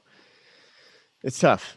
It is tough, and it's it's hard. When I when I got out of a relationship, I just unfortunately had to just. It was hard. It was hard for me to bear to not see how well she was doing, but like it was hard for me because like that is not there anymore. So I kind of just like unfollowed and just tried to not see that content. But I've starting to grow up a little bit. I'm not. I don't think I'm going to be doing as much with that at all. But it's it is it is what it is. Life is life, and you move on. And I'm dude, I'm stoked for what you're going to release soon. I mean, I don't know when. I know everything's going on with the pandemic, but hopefully we see something. The, the, the coolest thing I did that I did see was that um one of your one of your um one of your I want to say client, but one of the musicians that came to you to produce, they were on that show for NBC. What's it called? Like Songland. That was Yeah, yeah. incredible. That was incredible, dude. That's pretty cool. Uh, she's from Cherry Hill. No way! That's so close to me. That's awesome. dude her voice is phenomenal i met her uh she worked at Howl at the moon in philly that like karaoke bar or not karaoke bar um p- uh, piano bar where like i don't know if you've ever been there but uh you like go in and like you can tip and then say like can you guys play this song and they played like whatever song you want and there's like a band they rotate Hmm. and she was playing bass and i was there with johnny and our friend tom was in the band with her and she was playing bass and she was like struggling to play bass and i'm like why is this girl in the band? She can't even like play bass. And then she got to singing, and I was like, oh my god, she was doing fucking Jessie J like it was the easiest thing ever. And I was like, this girl's voice. So then I was like, dude, we got to work with her. And then we ended up doing a we did a weekend riot cover. We did downtown like Macklemore cover, and she sang it, and we made like a goofy skit of it. And then she moved to LA before us, a year before us. And then when I moved here, we started working together a bunch. So we have like 12 songs together that and the what if song was on Songland was originally she wanted me to just sing and I was like, "Well, I'm not singing alone. Like we got to make it a duet." And it, it was like 2 years ago and I hadn't really sang on anything and she's like, "Yeah, I think it's time for you to get back to the artist stuff." And that song is kind of about my situation. and then it was like fast forward she was like in this whole process with Songland and it was just like they're gonna they want what if and i was like what the fuck and just started like freaking out and then i think the best thing that happened is that it didn't get picked because the song fitting it didn't make sense to me i don't know why they chose that song because we didn't have a say in in what they would pick but um it was cool because it gave her the platform and she she it was like the best thing that has ever happened to her she said like she called me the next day and was just like over the moon. She's like, I, I have to go. I'm, I'm like too excited. I just, you know, and then like when the episode came out, she was so excited. Corey's so fucking talented. But uh I think the best thing that happened was that it didn't get through because then we were able to like I was able to like produce it out, finish it, and then um release it as a solo artist rather than some of these ones that come out it like says songland attached to it. We got to like not have to do that, which was Mhm. really cool. And going back to the business aspect of like you know how like Spotify numbers mean everything just in general, but like singles are the new way to go. Like releasing full length albums is really not a thing. It's a good thing of the past now. Back again though. It's so weird, dude. I've been struggling with this. Where I, th- I actually I think it depends on the artist. True. Because for me, it's always been like, we'll take somebody popular like Billie Eilish or like Harry Styles. Their fans want an album. They want a body of work. I think the passers of like some other big artists that can live off singles and it's cool, you know, they put a single and it goes on radio, whatever it is. But I've always been, I mean, you and I are come from the background of like, we needed an album. Like, I want to like listen to Protest the Hero's Kezia, you know, like, oh my god, stop I wanna hear- man. you know what I mean? Like a concept album, like even with Coheed or, you know, like even more recent, like 21 Pilots, like going through and like, oh, there's a theme to this. Like, oh, cool. Like, oh, what does that mean? Like, there's something so fucking cool that's like, oh, who's Blurryface? Oh, that's his alter ego. It's, it's, it's this thing that he's struggling with. Like, to me, makes it so much more interesting because then a fan is going to show their friend and go, it's what I did. like uh, I don't know if you ever got into Armor for Sleep. Yeah, I love that band. Absolutely. Yeah. What to Do When You're Dead album. Yes. Yes. The name of the album? It's God, it's been forever. But I remember showing so many people and being like, he's dead in this whole album. Like the concept is like he's just a ghost and like going through and like that's obviously influenced some songs that I've written later. But I'm like, I want to do something like that. I want to have a theme. If I'm ever gonna do an album, yeah, I want it to be a theme. EP, I want it to be too. So I'm like, I've been struggling with the thing of like I already have songs out. Some of these I want to be on the EP. Can I put them in some sort of theme or like at least sonically feel the same. And then I've been dancing around like, well, maybe I'll do an acoustic EP for those songs that are already out. And then I start to do an album that feels like this is all one body of work and put it out. I miss that shit. And I think it's worth doing. And I think for bands, especially, like you have to. Like you can do singles, push the singles, but I think with push four singles and then put out a six song EP. Mm-hmm. And make a concept of it. Kind of like give it some kind of demeaning to or um, deme- demeanor to it or something. Yeah. yeah. Just like I don't know. I think it's there's just I'm just like seeing all the smoke and mirrors in the industry more than ever. Mm. And that this idea, right, that we have of go to a major label and like everything will work out. If you get signed, that's it and I've had friends, I have and had had friends that work for these labels, and they go like, and a lot of them do know what they're doing, but there are a lot that it's so much luck that it's a no brainer. Billie Eilish was already blowing up on SoundCloud. Yeah, let's do it because the talent was there. Mm-hmm. There's other artists that are they get signed and they have a vision and all this stuff, and the label's like, well, it didn't work it's like, well, you didn't give it time. Like, well, we need it right now. We're trying to do singles, and they're like, you're trying to choose it with an artist that has a vision, and you're not going with the vision. You're fighting it and going, well, this worked with Khalid, so we should do the same thing. It's like he's not Khalid, so what do you want to do? And I don't know. So I'm I'm realizing more and more it's like a wake up call to like so many artists are like, I gotta do, I gotta play by the label's rules because I want to be signed by them. But at the end of the day, that they're a bank all they're going to do is give you money and you owe it back with interest. With interest, so that's like, exactly what it is. It's exactly what it is. Like and marketing be, promotion in a sense too. You can add that into the mix of everything, but right. And and and a perfect example of I will say here's the flip side of it is I met Sam Fisher through Corey, and we sat at a coffee shop. It's my favorite coffee shop, Republic of Pie, and we're sitting down there. I, actually, the coffee shop Johnny quit as well, but it's still my favorite coffee shop and we sat down there and I sit down with Sam and this was like two years ago. And she's like, This is my friend Sam. And I didn't know him as an artist at the time. He's really fucking hilarious, dude. Super nice. Like got along right away. We're like, dude, we should hang out. And he was he was dealing with the frustration of like, he's like, I don't he's like, I have I don't know how many I I don't even have ten thousand followers on Instagram. And I'm signed to RCA. It's like what and it's like I don't think they're gonna pay attention until something's happening fast forward two years and his song blows up on TikTok, the city, and it's like the infrastructure was there for him to succeed. Mm. So it's like, so there's two sides of it. If you can find a label that is willing to be patient with you, you have to be patient with them.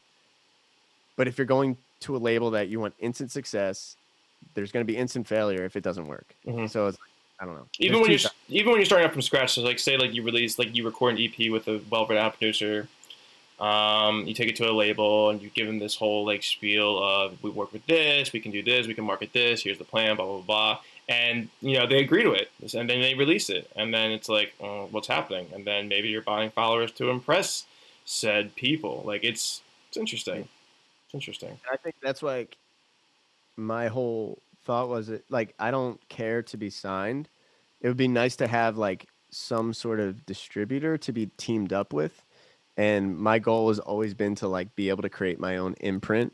So if like that's me having to work with some sort of label to build a relationship like i'm willing to do that but i would love to have some sort of imprint where i can take artists and help them develop and figure out their sound and stuff like that's been my goal forever. Mm-hmm.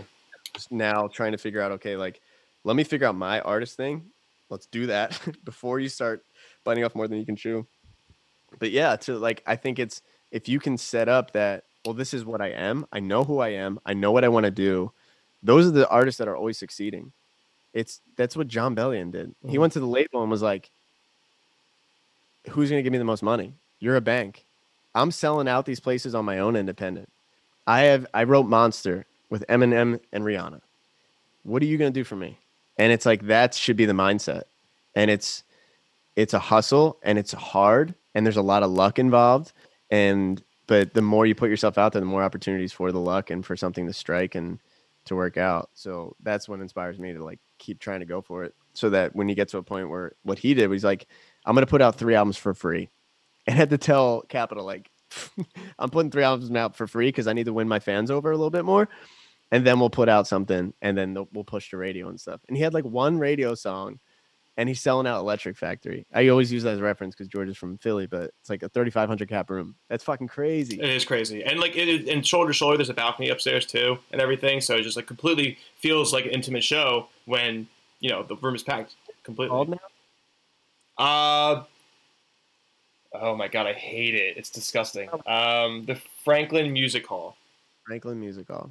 Yeah, it's a little, it's a little um, tacky, but I the only addition that I've seen recently that did actually it sounds great in there. I think they did a little. I think they re-upped their sound system, but they they brought in these like origami looking like LED balls that hang from the ceiling. I'm like, really? That's this is the only addition you put into the venue. Like this doesn't change the venue.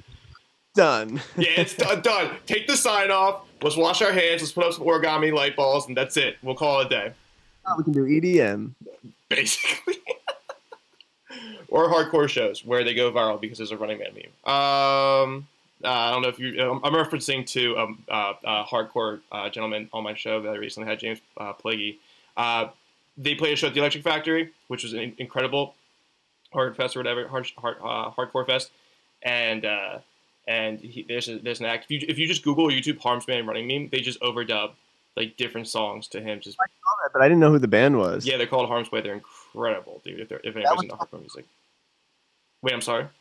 was from Philly when that happened. That was in Philly. Yeah, that was in the Electric Factory. I was like, no way, dude. I was like, I know these guys. It was it was incredible.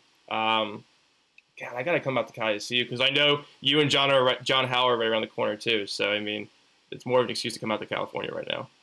That's that's how small LA is, and it's like I was thinking about that too. How wild it is that John did the lyric video for 25 minutes by the Weekend Riot, and he was based in the UK, like, and then it fast forward. Then I got you in touch with him for Poeta. Correct. I said, do you have any content creators that you can uh, that you know of? And you're like, yep, got a guy, guy right here. Call John. He, yep.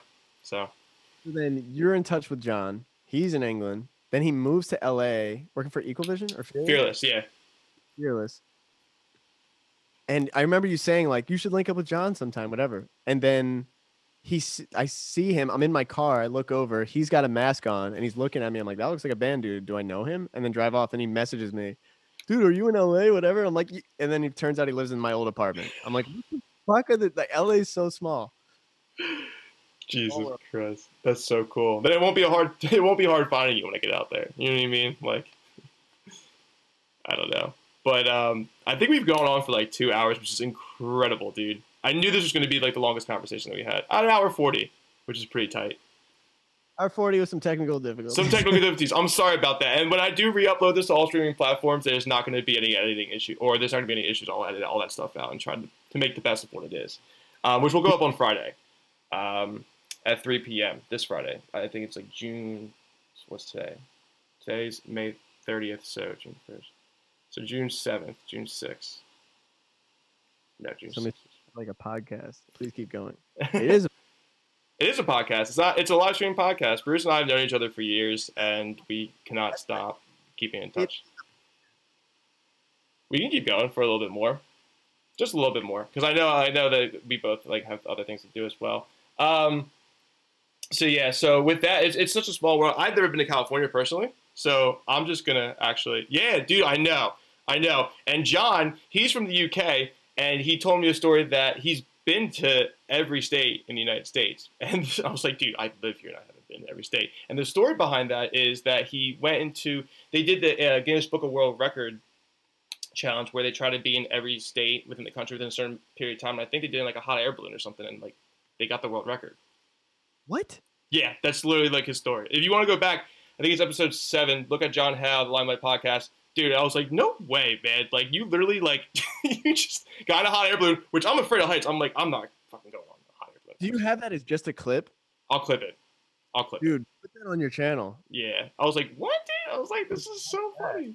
Like, you're from the UK and you've been to every state. I've been stuck in Pennsylvania. I've only been, uh, the furthest I've been out to was Colorado.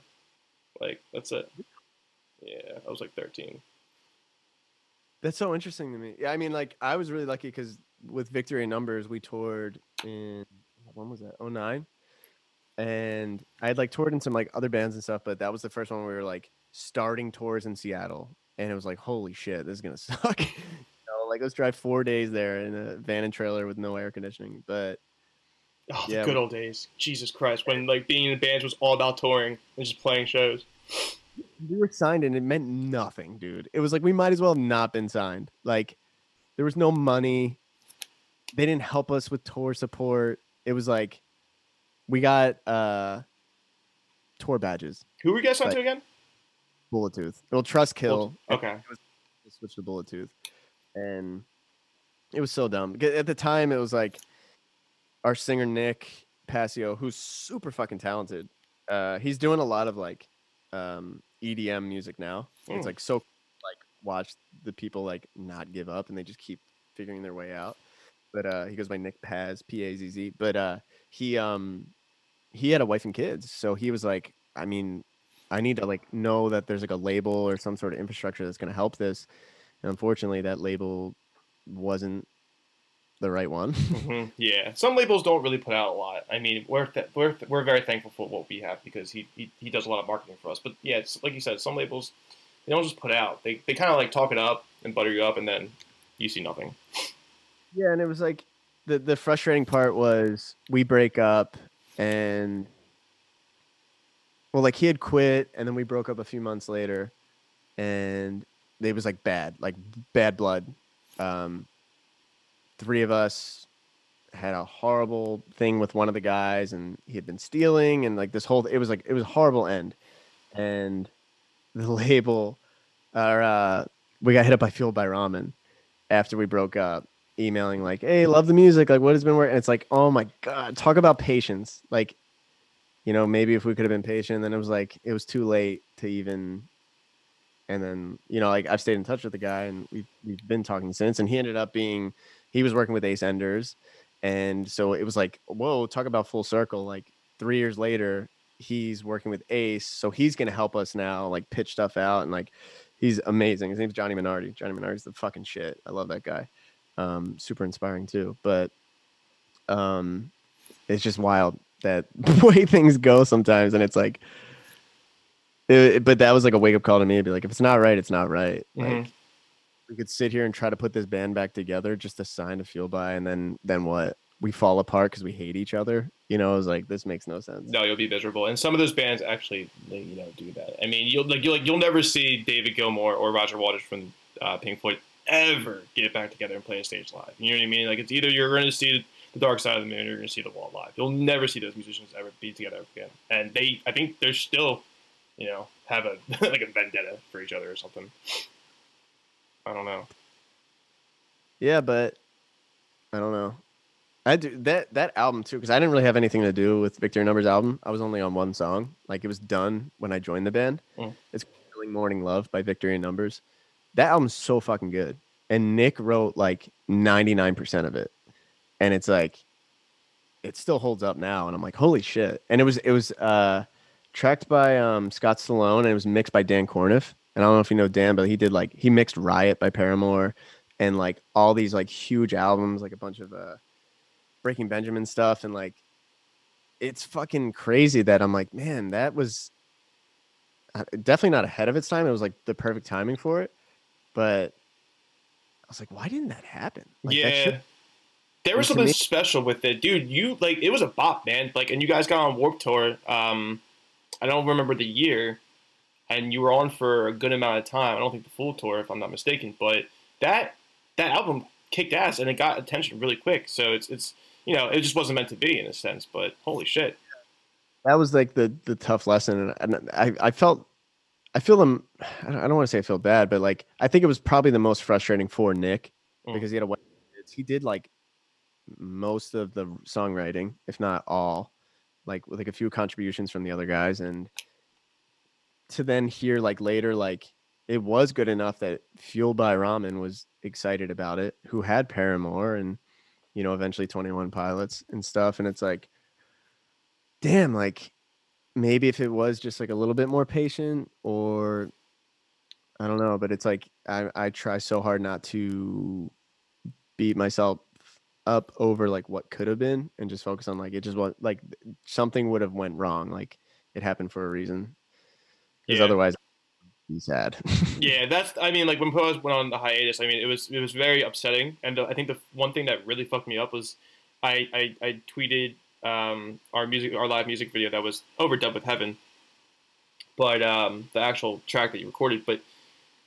Warped Tour just retweeted it in general, and like I I scrolled for like I want to say 15, 20 minutes, and I'm like I see all these professional bands on here, and just like all they did was just retweet it, and I was like fuck, like what, like we got like we were still writing, but I was like we gotta really get back into this fucking groove because you know Warped Tour still supports us, like, and we were only on for eleven days, ten days playing as like the basically opener of Warped Tour almost every day. So, and then you know, like I started reaching out to other other um, situations. Like I, I I might be joining a band. They're really good.